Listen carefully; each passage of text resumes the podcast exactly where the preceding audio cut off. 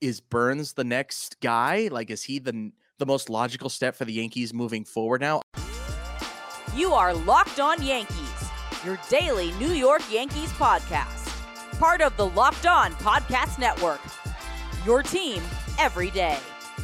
Welcome to Locked On Yankees, which is part of the Locked On Podcast Network, your team every day. Thank you for making us your first listen every day. I am Stacey Gotsulius. Today's episode is brought to you by FanDuel. Make every moment more. Right now, new customers get $150 in bonus bets with any winning $5 moneyline bet. That's $150 if your team wins. Visit FanDuel.com/lockedon to get started. With me, as always, is my producer, Steve Granato. Steve, it's Friday. We made it to a Friday. We made it to a Friday, and we actually have an episode this Friday. How about that, Stace? Thanks for clicking on the show here today, guys. Like I kind of just alluded to, we did not have a Fan Mail Friday last Friday, so we have a backlog of questions from you guys that we need to get to here today. So we're going to spend the entire show doing that here today. We're going to talk about some trade stuff. We're going to talk about some new acquisitions, where they fit in, and a whole bunch of prospect stuff we need to get to here today. Of course, Stacey, our first question coming from our Locked On Yankees Insiders Club. Check the episode description to find out how to join the Insiders Club. More on that later, but let's get to that first one. This is coming from Betty, one of our tried and true, asking us, would a trade package needed to get Corbin Burnes be too costly to the farm system? Thank you, Betty, for being an insider, and thank you for your question here today. Stacey, we know that the Brewers are entertaining the thought of a Corbin Burnes trade, and he's in his final year of team control here. It has been a little bit tenuous in recent history between Corbin Burnes and the Milwaukee Brewers. It has been a bit tenuous between the Milwaukee Brewers owners and the Milwaukee Brewers fan base here in recent history. This notwithstanding, a trade package to get Burnes from the Yankees. We're going to dive into some other trade stuff here today. Given light, Stacey, that the Yankees don't have Yoshinobu Yamamoto, is Burnes the next guy? Like, is he the most logical step for the Yankees moving forward now? Obviously, it costs them more than just the money at this point. Yeah, I feel like it's between him and someone we're going to talk about in a bit, Dylan Cease. I feel like those are the two that could be a possibility for them in the trade market.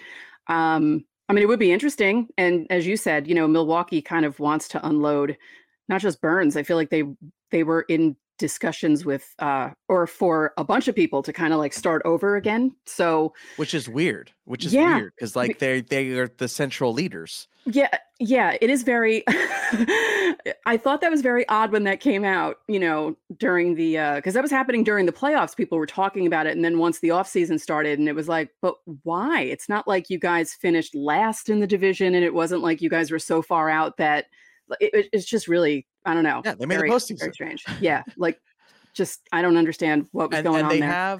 And they have guys that are right on the cusp. Mm-hmm. They are right there. They're for multiple positions. There are guys in Double and Triple A that are anticipated to be there this coming season. Yeah. So that's kind of what, at least when I'm looking at the Milwaukee Brewers and thinking, Corbin Burnes, yes or no.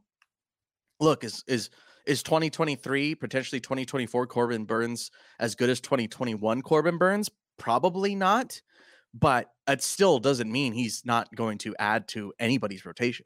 He's very clearly still good, and he's still one of the better pitchers in Major League Baseball. Now, to get to the general question here, is it too costly to the farm system? That's where I think Betty his mind is going in the right direction. Mm-hmm. Given where the Yankees are at in their farm system, and given what they have just given up from their farm system, clearly Yamamoto was the smarter path, was the easier path to get the pitching that you needed.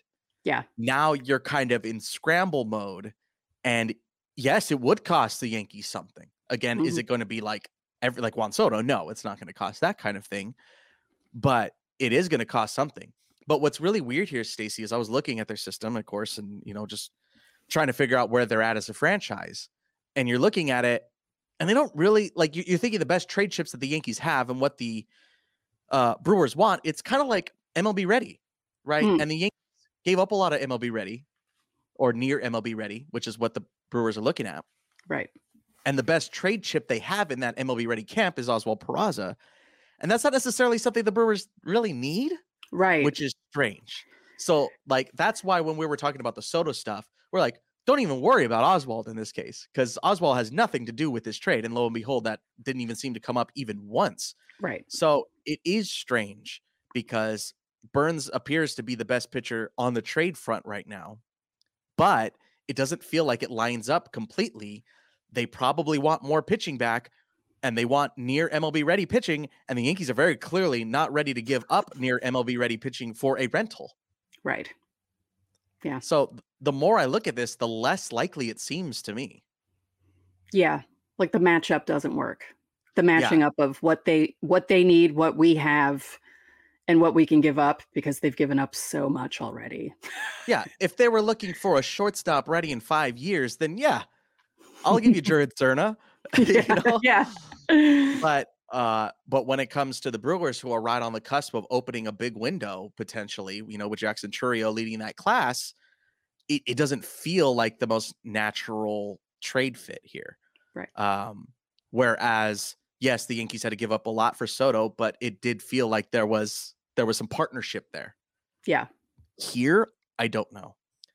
So I don't even know. It would cost a decent chunk. It seems like they want something back in return, obviously, but it also doesn't seem like they have to move him, right? Like it's not like a must, because they're still going to contend next season. So Corbin Burnes is just going to help in that cause.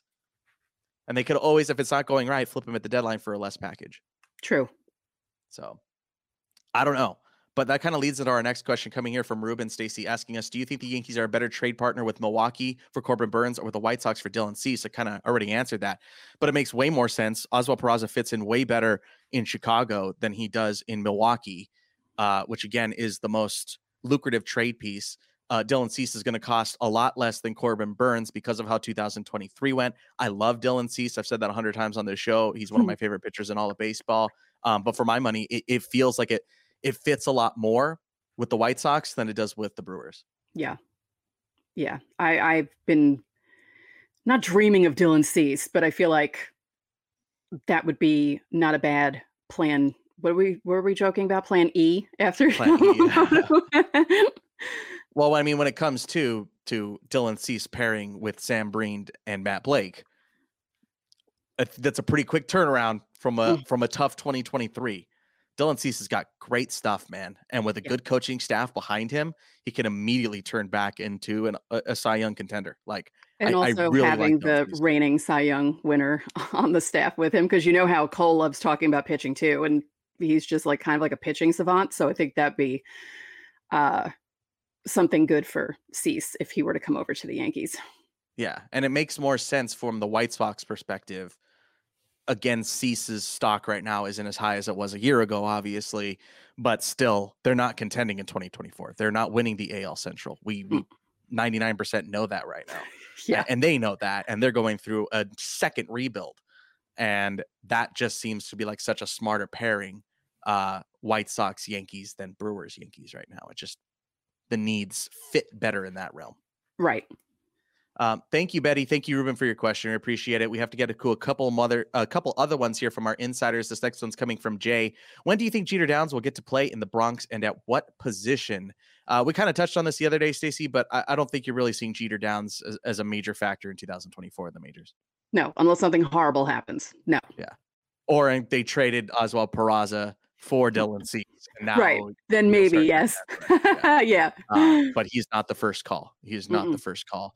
You'll see him playing any one of those three infield positions, short, third, or second, in all likelihood. That's where he's played throughout his career. So if you do see him, that's where it'd be.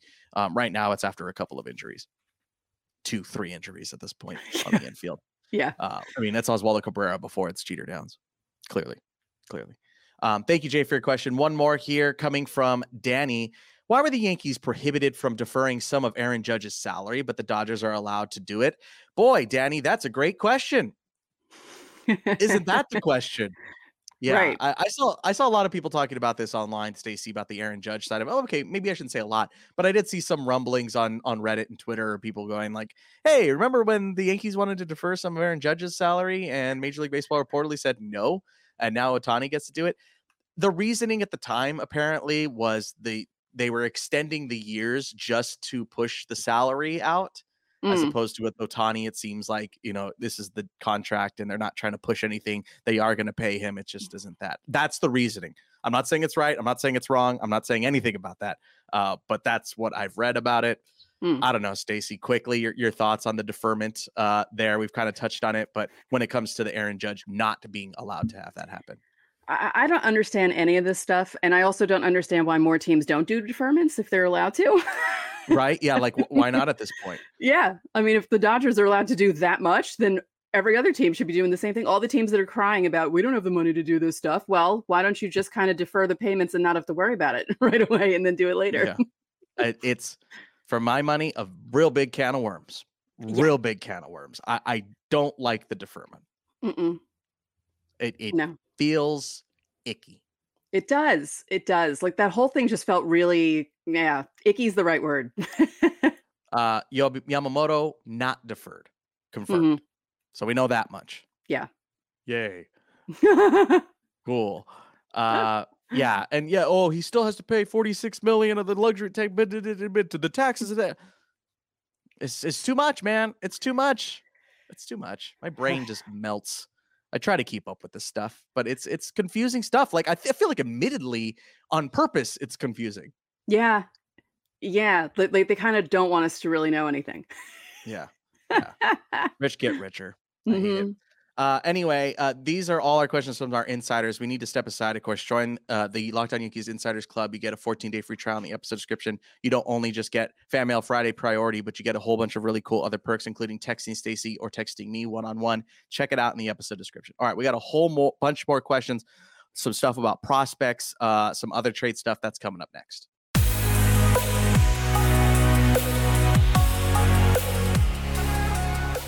Score this NFL season with FanDuel, America's #1 sportsbook. Right now, new customers get $150 in bonus bets with any winning $5 moneyline bet. That's an easy $150 if your team wins. If you've considered joining FanDuel, there is no better time to get in on the action, especially with the playoffs coming up. The app is a breeze to use. There's a wide range of betting options, including spreads, player props, over-unders, and you can also combine prop bets on a game into a single game parlay for even more fun and more chances to win very big. By the way, the Yankees' 2024 World Series odds are +850, and they are favored to win the AL at +450, and that's without a full starting rotation. So there you go. So visit fanduel.com/lockedon and score big this NFL season. FanDuel, official partner of the NFL.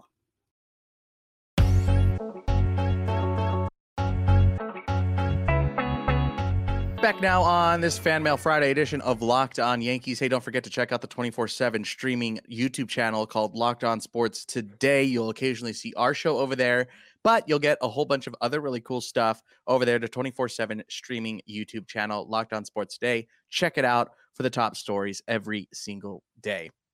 Stacey, some more questions coming here from our YouTube side now. Of course, if you're new around these parts, you can always click into the comments on our episodes throughout the week and reply to the pinned comment on every YouTube video that says reply here to submit Fan Mail Friday questions. So these are our YouTubers now. This is coming from Joe Malone 6.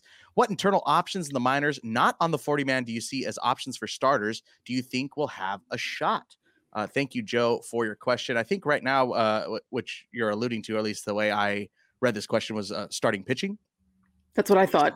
Yeah, that's. I think that's just top of mind for everything right now. Yeah. Clearly, Clayton Beater is the 40-man guy. That is like the first call. But we've been talking a lot about Will Warren here this offseason, especially since these trades. He seems to be the first call outside of the 40-man roster right now. And another guy that we've slightly talked about a little bit is Sean Boyle. Sean Boyle's been in AAA now for about 2 full seasons, roughly. He made, like a spot start at the end of 2021 or a couple of spot starts after 2020 at the end of 2021, started in AA in 2022, got called up, spent the latter half of the season there. He's also dealt with some injuries and was on the roster all last year with the Rail Riders. So Sean Boyle figures to be potentially in the mix as a non-40 option just by longevity. Of course, a guy that is no longer in the system but got picked up in the Rule 5 was Mitch Spence. He kind of had a slight edge, a very slight edge on Sean Boyle. You can kind of think of Sean Boyle and Mitch Spence as the Randy Vasquez and Johnny Britos of AAA. Kind of in that same, they're fairly similar guys at the same level. But yeah, Mitch Spence is now in the Tampa Bay Rays system. So that's right. No, Oakland. Oh yeah. Right. It was Oakland. Yeah. He was the first pick in the Rule 5. So right. That's why it's now Sean Boyle that seems to figure into that mix. Of course, this is all without the minor league signings factoring in that we know of, / that we don't already know of, like guys that are going to be coming here in January. I still anticipate a couple of more signings here in January. Those spring training invite guys and like things like that. You're going to still see those. The guys coming from Mexico, the guys coming from Japan, those guys. We're still waiting on those. We're still needing another Ryan Weber. Yeah. But as far as starting pitchers, it's Will Warren and Sean Boyle in my head for sure. Thank you, Joe, for your question. This next one's coming from Jorge Barrera, 2609, asking us, why don't you guys honestly think the New York Yankees can't do a full-scale rebuild like so many other teams? I enjoy the show and hope you guys feel better. Thank you, Jorge. Yes, I'm still sick. Stacey, it sounds like you're a little less sick than I am here at this point. But Stacey, this is all your thing. Like, I think the Yankees should not be afraid of rebuilds ever. But you've been the one that is adamant that the Yankees will never do a rebuild. And I'm curious if you can kind of dive into your thought process when it comes to that. My thought process when it comes to a rebuild is the only reason that the rebuild happened in the beginning of the 90s was because George was suspended and he had no power over the team. And Stick Michael was able to do what he was able to do with the farm system. If George Steinbrenner were never suspended from baseball, baseball history would have been altered completely. There would be no dynasty. Derek Jeter might not even have been drafted by the Yankees. Like, there's a whole bunch of stuff that could have not happened because of that. And I feel like they still have this mentality that they're the Yankees and they can't do a full-scale rebuild. People always joke about, 2013 and 14 were a rebuild. No, they weren't. The Yankees were still over 500. They were still almost in the playoff race until like September, and then they kind of petered out.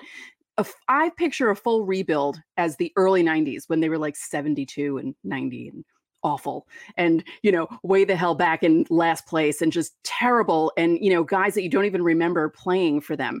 That's never going to happen again. Not with Cashman as GM, not with a Steinbrenner at the helm. It's just not going to happen. Would it help? Sure. Not now, because it's Aaron Judge's, prime and, Gerrit Cole's prime there. So you can't, it's too late for it. If they wanted to do it, it would have happened in those years, 2013, 14, like that would have been a true rebuild and the perfect time to do it. And they didn't do it. It's never going to happen. Yeah. Interesting. For my money, I think that's stupid. Yeah. Just throwing that out there. Not that we've touched on the rebuild stuff, and we actually did an episode on that fairly recently, within the last couple of months. We did a whole episode dedicated to is the rebuild smart or not? And sorry if I don't remember the exact details of everything I said there, but I still think rebuilds are a smart thing. But I also feel like rebuilds don't have to be this big, scary, big bad thing too.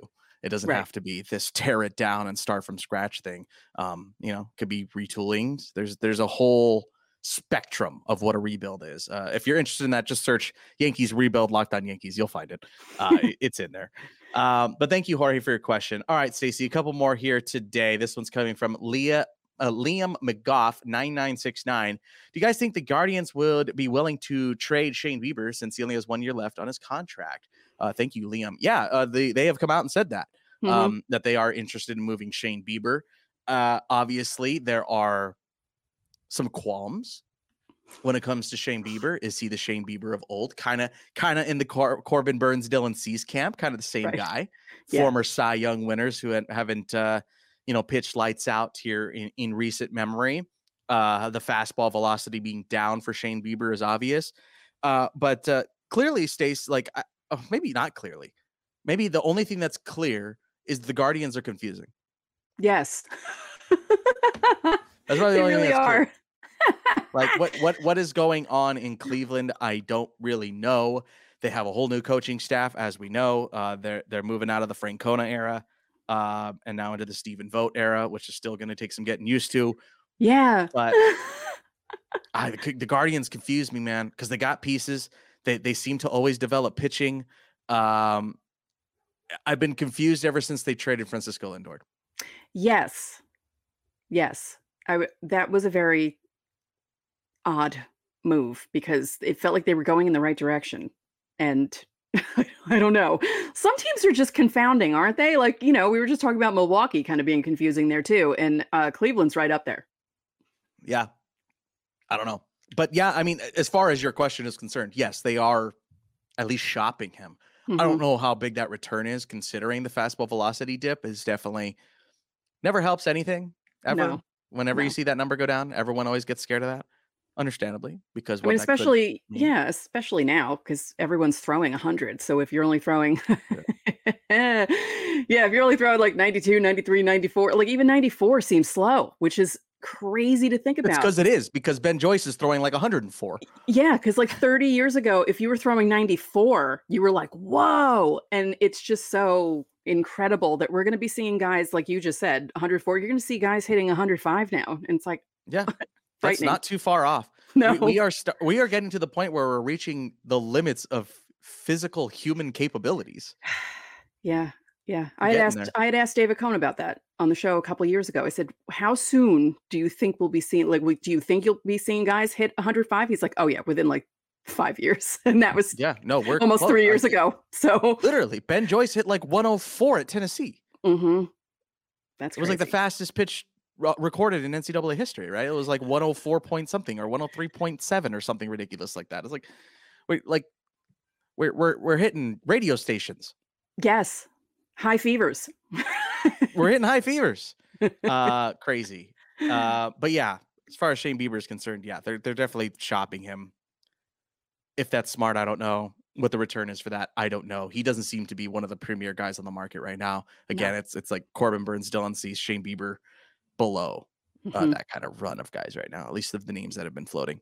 But thank you, Liam, for your question. We still have three more we need to get to here. Talk a little bit about Spencer Jones. We need to talk about some of the new acquisitions, and we'll finish up some thoughts on Yoshinobu Yamamoto. That's coming up next.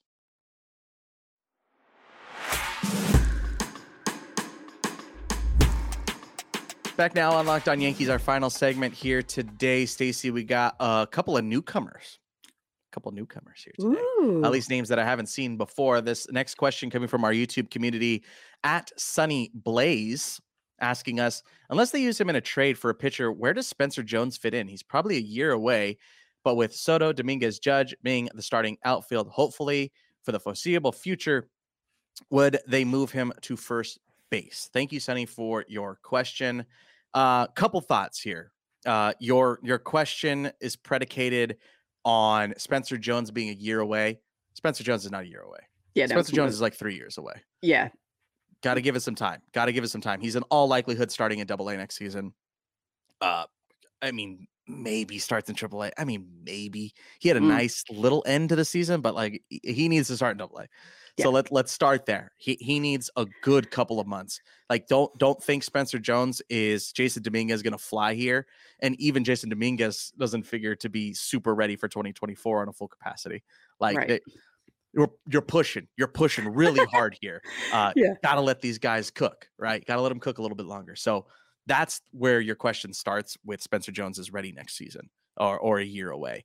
That of course throws your timeline off, right? Because Soto is only guaranteed 2024. So that also predicates that Soto returns in 2025 and beyond, which don't start there. You can't start with what you don't know you have.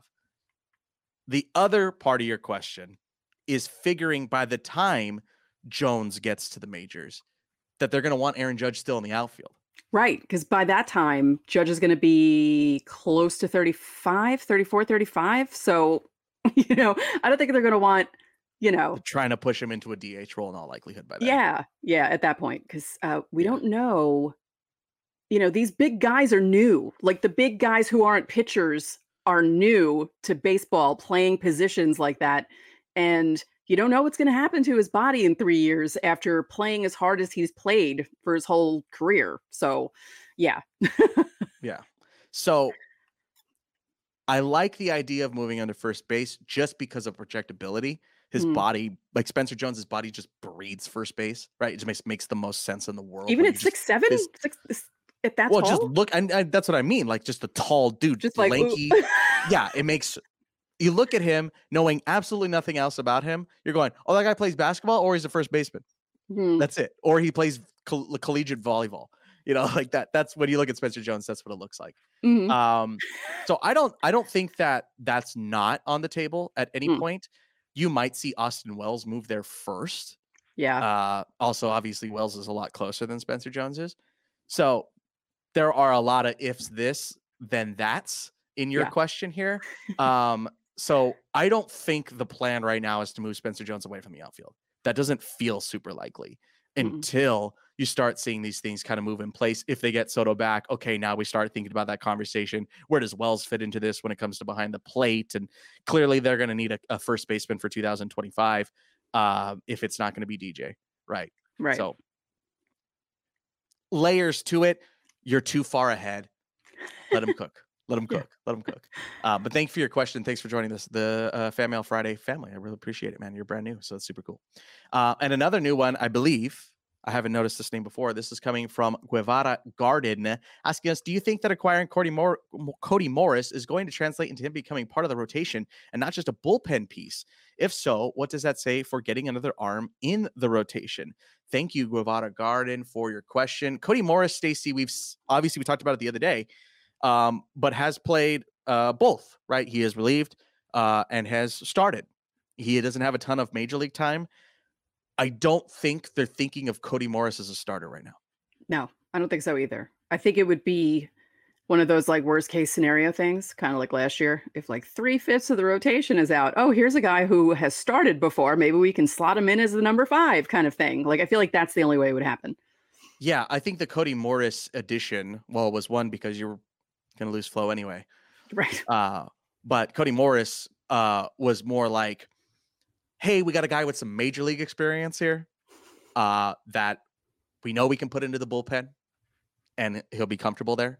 Yeah. But if we need a spot start, he's maybe one of the first calls, maybe not the first call, but one of the first calls. Yeah. Again, because he has that major league experience, he has a little bit of playoff experience as well. So like there's something there.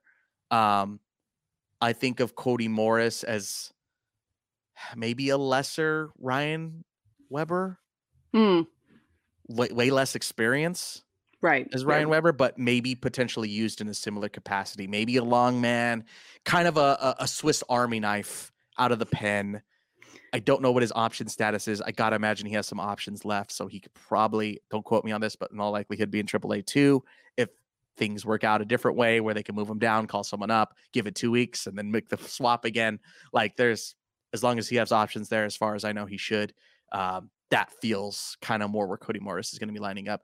Kind of to your point, though, a little bit of doomsday there. It's like, wow, nothing else went right. Cody Morris, you got to start every 5 days. Mm-hmm. So, thank you for your question, man. I think that's where he fits right now. That's where he fits right now, with nothing else being done and no injuries. It's always going to be changing there if those happen. Our last question of the day here, Stacey, comes from one of our other tried and true YouTubers, coming from Vincent M. Durham, 1695. Do you think the rumors about the Yankees being the favorites to sign Yoshinobu Yamamoto were overblown? Keep up the great work, Stacey and Steve. Stace, do you think they were overblown?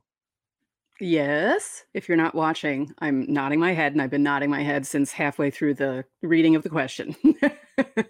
Yes, I think they were overblown. Why? Why do you think that? I don't know. It was annoying me. Like, the whole thing was annoying me because I was seeing so many Yankee fans being fooled into thinking that they were going to get him. And all along I was like, he's probably going to the Dodgers.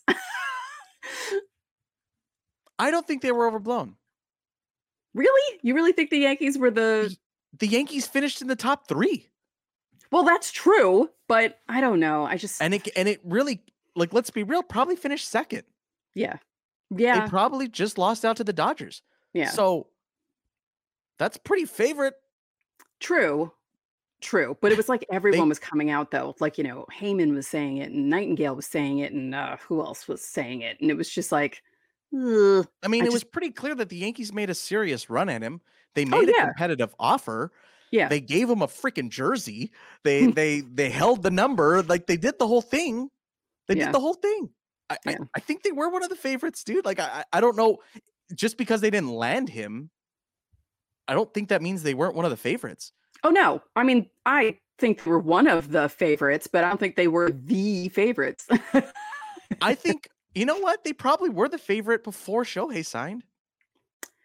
Yeah, I think Shohei probably changed everything. Yeah, because he was obviously a big part of it. They're already hanging out. Yeah.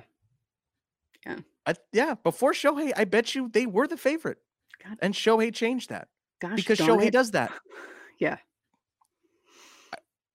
I don't think there's anything more the Yankees really could have done. I'm not going to lie to you. From everything I've read about it and everything I've learned about it, I'm not faulting the Yankees for not getting Yamamoto. It feels like they legitimately, genuinely tried, and he picked somebody else. Yeah. It happens, dude. Yeah. It sucks. Doesn't make it hurt any less. Like I said the other day, people are making it out to seem like the Yankees only offered him like 5 years and, you know, oh, they didn't offer him this and that. It's like they offered him a lot of money and a lot of time.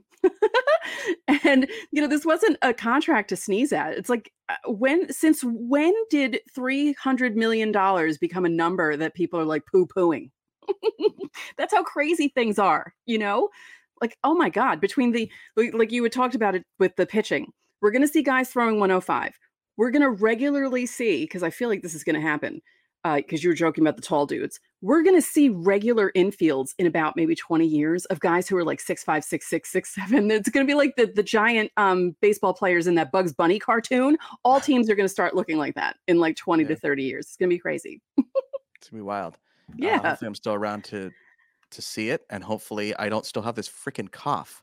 I know, my God. In 20 to 30 years, because I'm still coughing up a lung. I'm driving myself crazy. Thank you, Vincent, for your question. Thank you all for your questions here today. Again, for my money, I think they were, if not the favorite, the second favorite. Sure. I'll agree with that. That's just where I'm at. I don't think there's anything they did wrong. They just got beat. Mm-hmm. That's how it goes, bro. That's how it goes. It's baseball. Again, thank you all for your questions here today, guys. We really appreciate them, and sorry we missed last Friday. Clearly, we're okay enough to get through one of these episodes, which we did here today. Of course, we'll be returning again on Monday, back to our regular schedule, Monday, Wednesday, Friday, moving forward. Of course, the YouTube channel is going to be the place to go if you're ever looking for breaking news stuff, which we are still back on and still ready to go as we gear into January, Stace. Our next episode, we'll be talking in the new year. Oh my goodness, 2024. What's happening in 2024? Oh, the Yankees are winning the World Series. That's what's happening in 2024. That would be a great 50th birthday present for me. So if the Yankees could do that, I'd appreciate it. Well, there you go. And that's going to do it for our last episode of 2023. I'm Steve Granato. And I'm Stacey Gotsulius. We will see you next year.